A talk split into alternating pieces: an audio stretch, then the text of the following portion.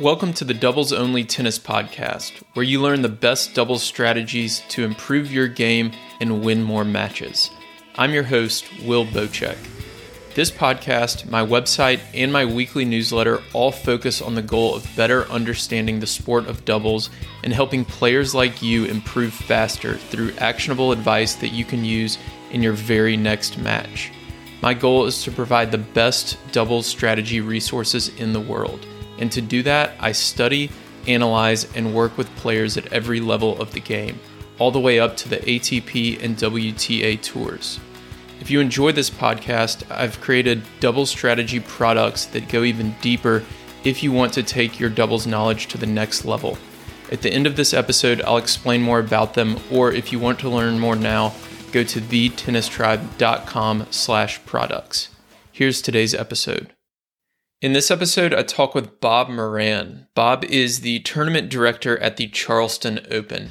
And if you're not familiar, the Charleston Open is a WTA 500 event. It's coming up here in April, and it is widely regarded as one of the uh, most popular and well run tournaments on the calendar by both players and fans. So, we talk about what Bob and his team have done such a good job of to make Charleston different uh, and so successful over the years.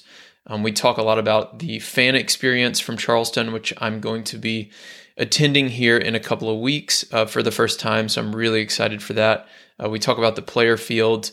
Uh, and this is a good conversation to listen to if you're a coach or a community leader as well, because I also ask Bob what they've done to build up tennis in the Charleston community. So they're working around the clock 365 days a year to continue to develop uh, developing tennis around the Charleston community. So they're constantly doing um, tournaments for juniors, ITF tournaments, fundraisers, uh, charity events, um, all sorts of stuff like that. So if you're a community leader, if you're a coach, and you're trying to build up tennis in your community, um, Bob is definitely somebody you want to um, kind of look at uh, and listen to for a model of how to do that because they've been really successful there in Charleston.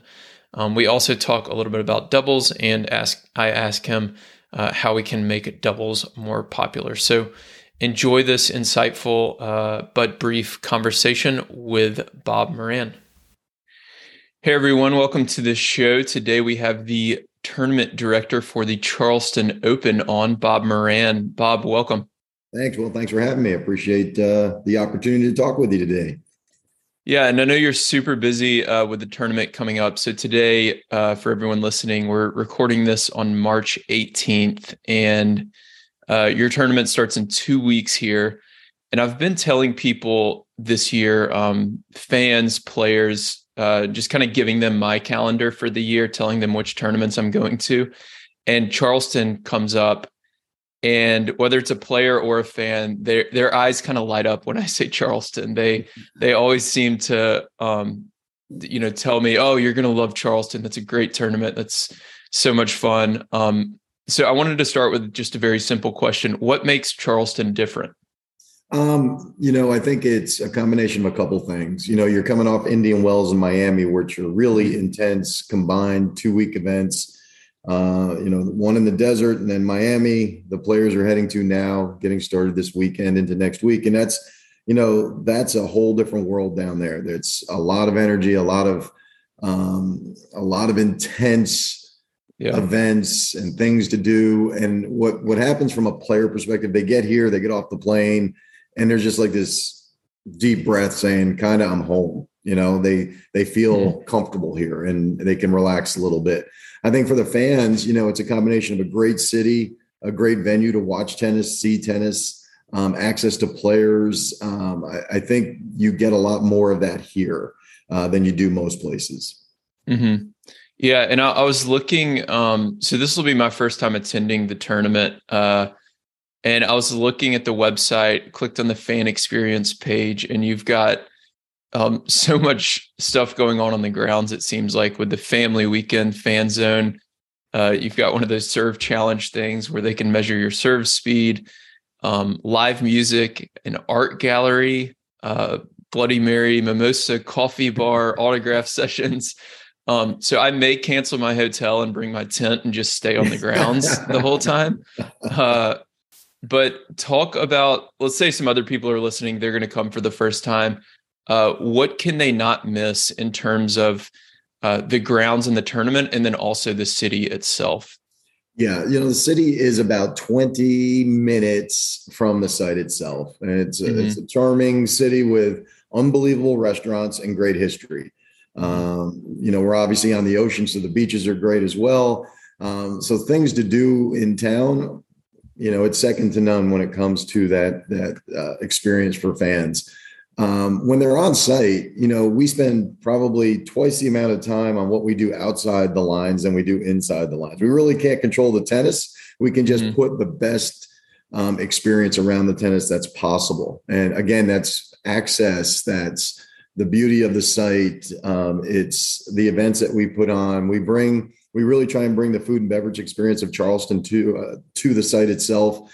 Um, we want to create an atmosphere where people spend the day with us not you know when you when you talk other sports you're a two or three hour stay and then you're moving on here we hope right. that folks stay all day and all night with us and so it's up to us to create that fun experience be it live music be it clinics if you want to play pickleball if you want to get out on a court and hit you can do that here and that doesn't that really doesn't happen anywhere else i was just down in indian wells and loved every bit of indian wells it's beautiful um, but actually getting a racket in people's hands and letting them play and hit, uh, work with some of our pros, whatever that may be, we, they can do that here. And I think that adds again to the, the, the experience that people have, which is something that they feel comfortable with and feel at home. Mm-hmm. Yeah. Yeah, that makes sense. Um, so let's talk a little bit about the player field. So I know this could change based on Miami if somebody makes a deep run and gets tired or injuries. Um, but like I said, uh, this is March 18th. So Miami's starting in two days, and then that's a two ish week event. And then your tournament is after that. Um, but so far, the field looks really stacked um, with Sabalenka, Pegula, Ons Jabeur, uh, Svitolina returning. Mm-hmm. Um, talk a little bit about the player field and then also uh, what it looks like, not only right now, but in particular during the off season, trying to get a player field together because this is something I feel like a lot of listeners probably don't know much about. And I didn't know a whole lot about it until um, Hanlon wrote that piece after he interviewed you a, a couple of years ago. Mm-hmm. Um, so, talk a little bit about that uh, as well as this year's field.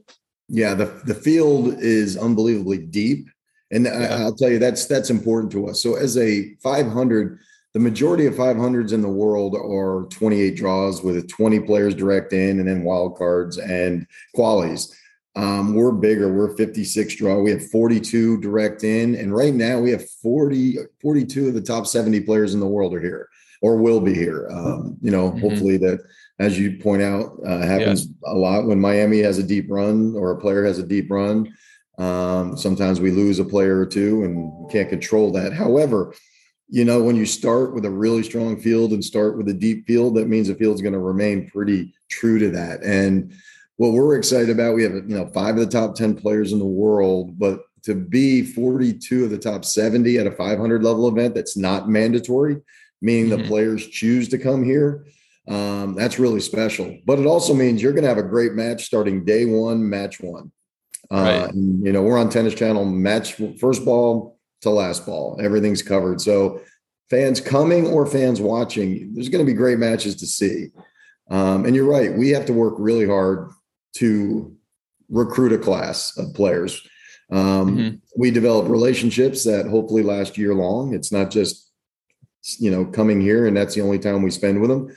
Um, we you know we keep in touch. If they have a big win, if they have a birthday, they're getting married, and lately if they're having a baby we make sure we're reaching out and uh, uh, sending them something and just overall keeping in touch with them and when they're here we you know we're i would say a different class of tournament when it comes to that interaction um, mm-hmm. i have a executive team that we're picking them up from the airport because we want to have that little time with them when we get them here mm-hmm. um, we're spending time when, with them when they're here we throw a probably I would I would put our player party up against anybody's because Yeah. They, uh, the players to a T. Well, the first thing they'll ask me is, okay, what's going on tomorrow night at the player party? Really excited to be there.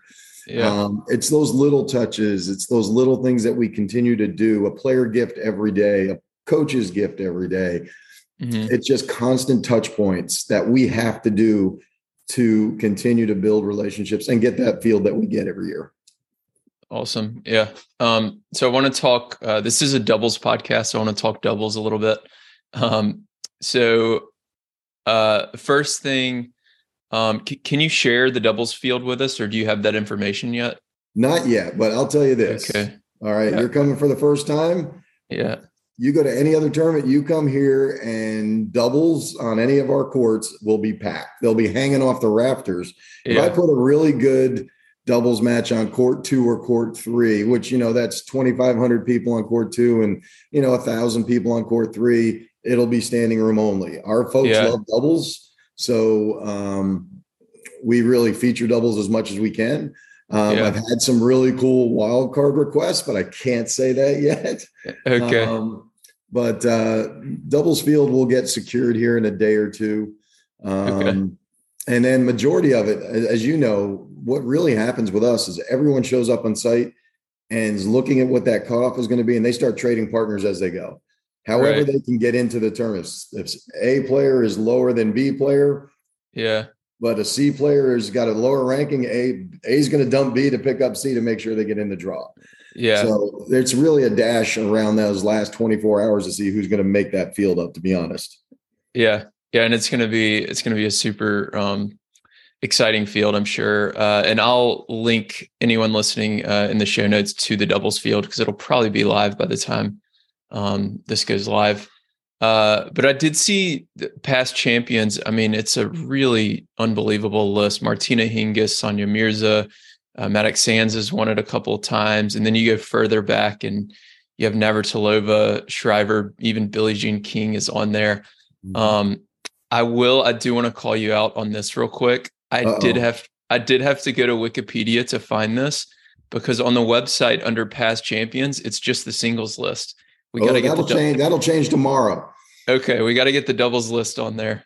I agree. Um, so, um, what do the next couple of weeks look like for you? You're you're about two weeks out. Um, tell us what's going on over the next couple of weeks. Yeah. So for us, you know, we went through a major renovation last year. Major renovation. So. Mm-hmm we you know go back to covid 2020 we were half built out had to cancel um, mm-hmm. Coming through 2021, things still weren't clear. Um, so we just did a player only event in 2021, and at the same time broke ground um, on a renovation, uh, which mm-hmm. was a significant renovation to the player facilities, um, to the courts, suites, everything. It was a difference maker for us. Um, and so I can honestly say this day last year, I had no seats as I'm looking out in my stadium right now. I had no seats at this moment in time last year. So okay. I was sweating it out a little bit until a week before when they came. Uh, yeah. This year, we have a lot more time to spend on the grounds. So we're really working on some of the stuff outside. Our goal mm-hmm. always is to be ready, dressed and ready to go a week before gates open. And that last week, mm-hmm. really focus on, you know, all the touching, the, the little points, the touch points, the beauty points, everything that we can do in that last week to get it to when doors open on our opening weekend, we're full, full on ready to go. A lot of mm-hmm. tournaments take that quality qualities weekend for granted. We mm-hmm. don't. Mm-hmm. You saw all the things that we do with our family weekend. Um, yeah. you know, we'll have over the weekend probably 10,000 people over here over uh, over the 2 days. And it's kids, it's families and we're trying to do anything we can to get a racket in a kid's hand and anything we can do to get new fans out here. So that's what week opening weekend is for us. Uh, it's all about really trying to create that atmosphere that gets people to come back throughout the week. Okay awesome. Um, so i've got two more questions and then i'll let you go. Um, so you, you talked about getting a racket in kids hands the family experience um, I was listening a little bit earlier to your conversation from last year with Kamal Murray um, on the tennis.com. Man, that's podcast. trouble. That could be trouble for me right now. I remember well, I, that interview. I didn't get through all of it, but uh, I got through about the first half. So if there's yep. trouble at the end, then I didn't hear that. Okay, but, good. Um, So you talked a lot, or he asked you about just building up the community of Charleston and believing in tennis as a sport to help bring the community together. So I feel like it's it's kind of a different. I don't know. When I was listening to you, I didn't hear like uh, a tournament director who just runs a pro tennis tournament. I felt like I heard a community leader who cares about tennis and like wants to build up tennis uh, in Charleston. Um, so, what advice would you give to someone who's listening, whether they're a coach or uh, a community leader or whatever it may be, um, and wants to build up tennis in their uh, particular community? Sure, and and, and it's it's a great question, and I, I appreciate the question because it, it does for us. It starts from ownership on down. Mm-hmm. Uh, the Navarro family that owns our event now, and the two facilities that we operate here are committed to um, committed to tennis in this community. So we we have two facilities here, and not only do we run this event, we run a lot of lower level professional events throughout the year. Mm-hmm. Um, we host the girls 18s juniors here. Um, it's it's a nonstop. I mean, we literally have 100k in two weeks after this event at our sister facility, which is maybe a mile and a half from here. Okay. Um, so it is nonstop. We have a we have a really successful academy here that um, those kids are coming here because they want to go to college or they want to be a professional. Um, mm-hmm. And so they're here full time with us. We have about in the school itself about 72 kids, and in the program itself about 250 kids. Um, mm-hmm. And so for us at the tournament, kids are free all week. We don't mm-hmm. charge a dollar for any kids 17 or under. We want them to come. We want them to be out here. Um, oh. It's important to us. Um, and you talk about the year round we don't just come in here and operate a tournament and leave. My whole team lives here. Uh, we have a like i said two facilities. We have 800 members here at daniel island. Uh, like i said with junior programs community tennis you name it it's going on. Um, so we really try and welcome the community to tennis all week but it doesn't stop there. It's constant for us. It's something that's mm-hmm. important for us to make sure we have our hands on or involved in anything we can. You know, I look at little things like Madison Keys started uh, Kindness Wins and her charitable arm. She's mm-hmm. funding mm-hmm. a tennis court in North Charleston uh, for underserved kids, and we're going to match that donation because she's taken a huge step to try and do something really cool for this community because this community is important to her. So anytime we can get involved in those things, we're going to be involved. Anytime mm-hmm. we can host events, again at the collegiate level, at the lower level, lower level professional level, ITF level, junior level, we're going to raise our hand um, mm-hmm. because we think it's important. And from top on down, we also believe that the collegiate pathway to professional tennis is really important. Yeah. If you go back and look at a lot of our uh, wild cards, we will support an NCAA champion. We'll support a girls 18s champion. Um, mm-hmm you know, you're taping this. So by the time this comes around, I believe NCAA number one, as we speak, is going to accept the wild card because we offered. Mm-hmm. Um, Liv Hovde, who's won Wimbledon juniors uh, in 2022, 17 years old, we're going to yeah. offer her a wild card. Yeah, she's it's just from the Dallas keep, area. Yeah, mm-hmm. keep growing the younger players and when we want to we want to be a leader in that space. We we we feel it's important to, to grow us tennis and to your point community tennis. Yeah. Yeah super super important. Um okay so last question for you. Uh you've done a fantastic job with the charleston open growing tennis in the charleston area. Uh how can we make doubles more popular yeah, it's a great question because you'll see it. It's popular here. And yeah. um, it's that's gonna that's gonna take a commitment from events to yeah. do that, right? Um, because at some of the bigger events, the singles players play in doubles. Mm-hmm. Um, like Indian Wells. Just said Indian Wells. Yeah, I was at the Indian Wells last week, and it it was like you were saying Charleston is like it's it was standing room only for a lot of the doubles yeah. matches. Um, and so, you know, there's got to be a commitment on the on the tournaments level to feature mm-hmm. doubles. There's got to be a commitment on the broadcast level to feature doubles. I mean, mm-hmm. what people, everyone in this in community, they play doubles. Men, yeah. women, mix, they all play doubles. That's what our that's what our USTA teams are all about. So right. Um, they like playing it, they like seeing it. So it's not, I, I'll tell you this. I talked to my European counterparts and my Asia Pacific counterparts, they could absolutely care less. Yeah. Where we in the US do care. Yeah. Um, that's so I think it loses steam. Yeah. It loses mm-hmm. steam when it leaves here. Mm-hmm. Right. Um, because they don't feel it's important over there. And I'm not sure what the answer is because no one can give it to me.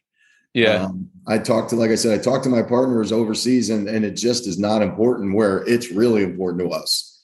You right. know, I talk to Bethanie Mattek-Sands probably once a week about that subject. She's passionate and loves it. Yeah. she's a big fan of ours. So we always talk about, hey, how do we do a better job of getting doubles more exposure? But it's got to come from tournaments and broadcast.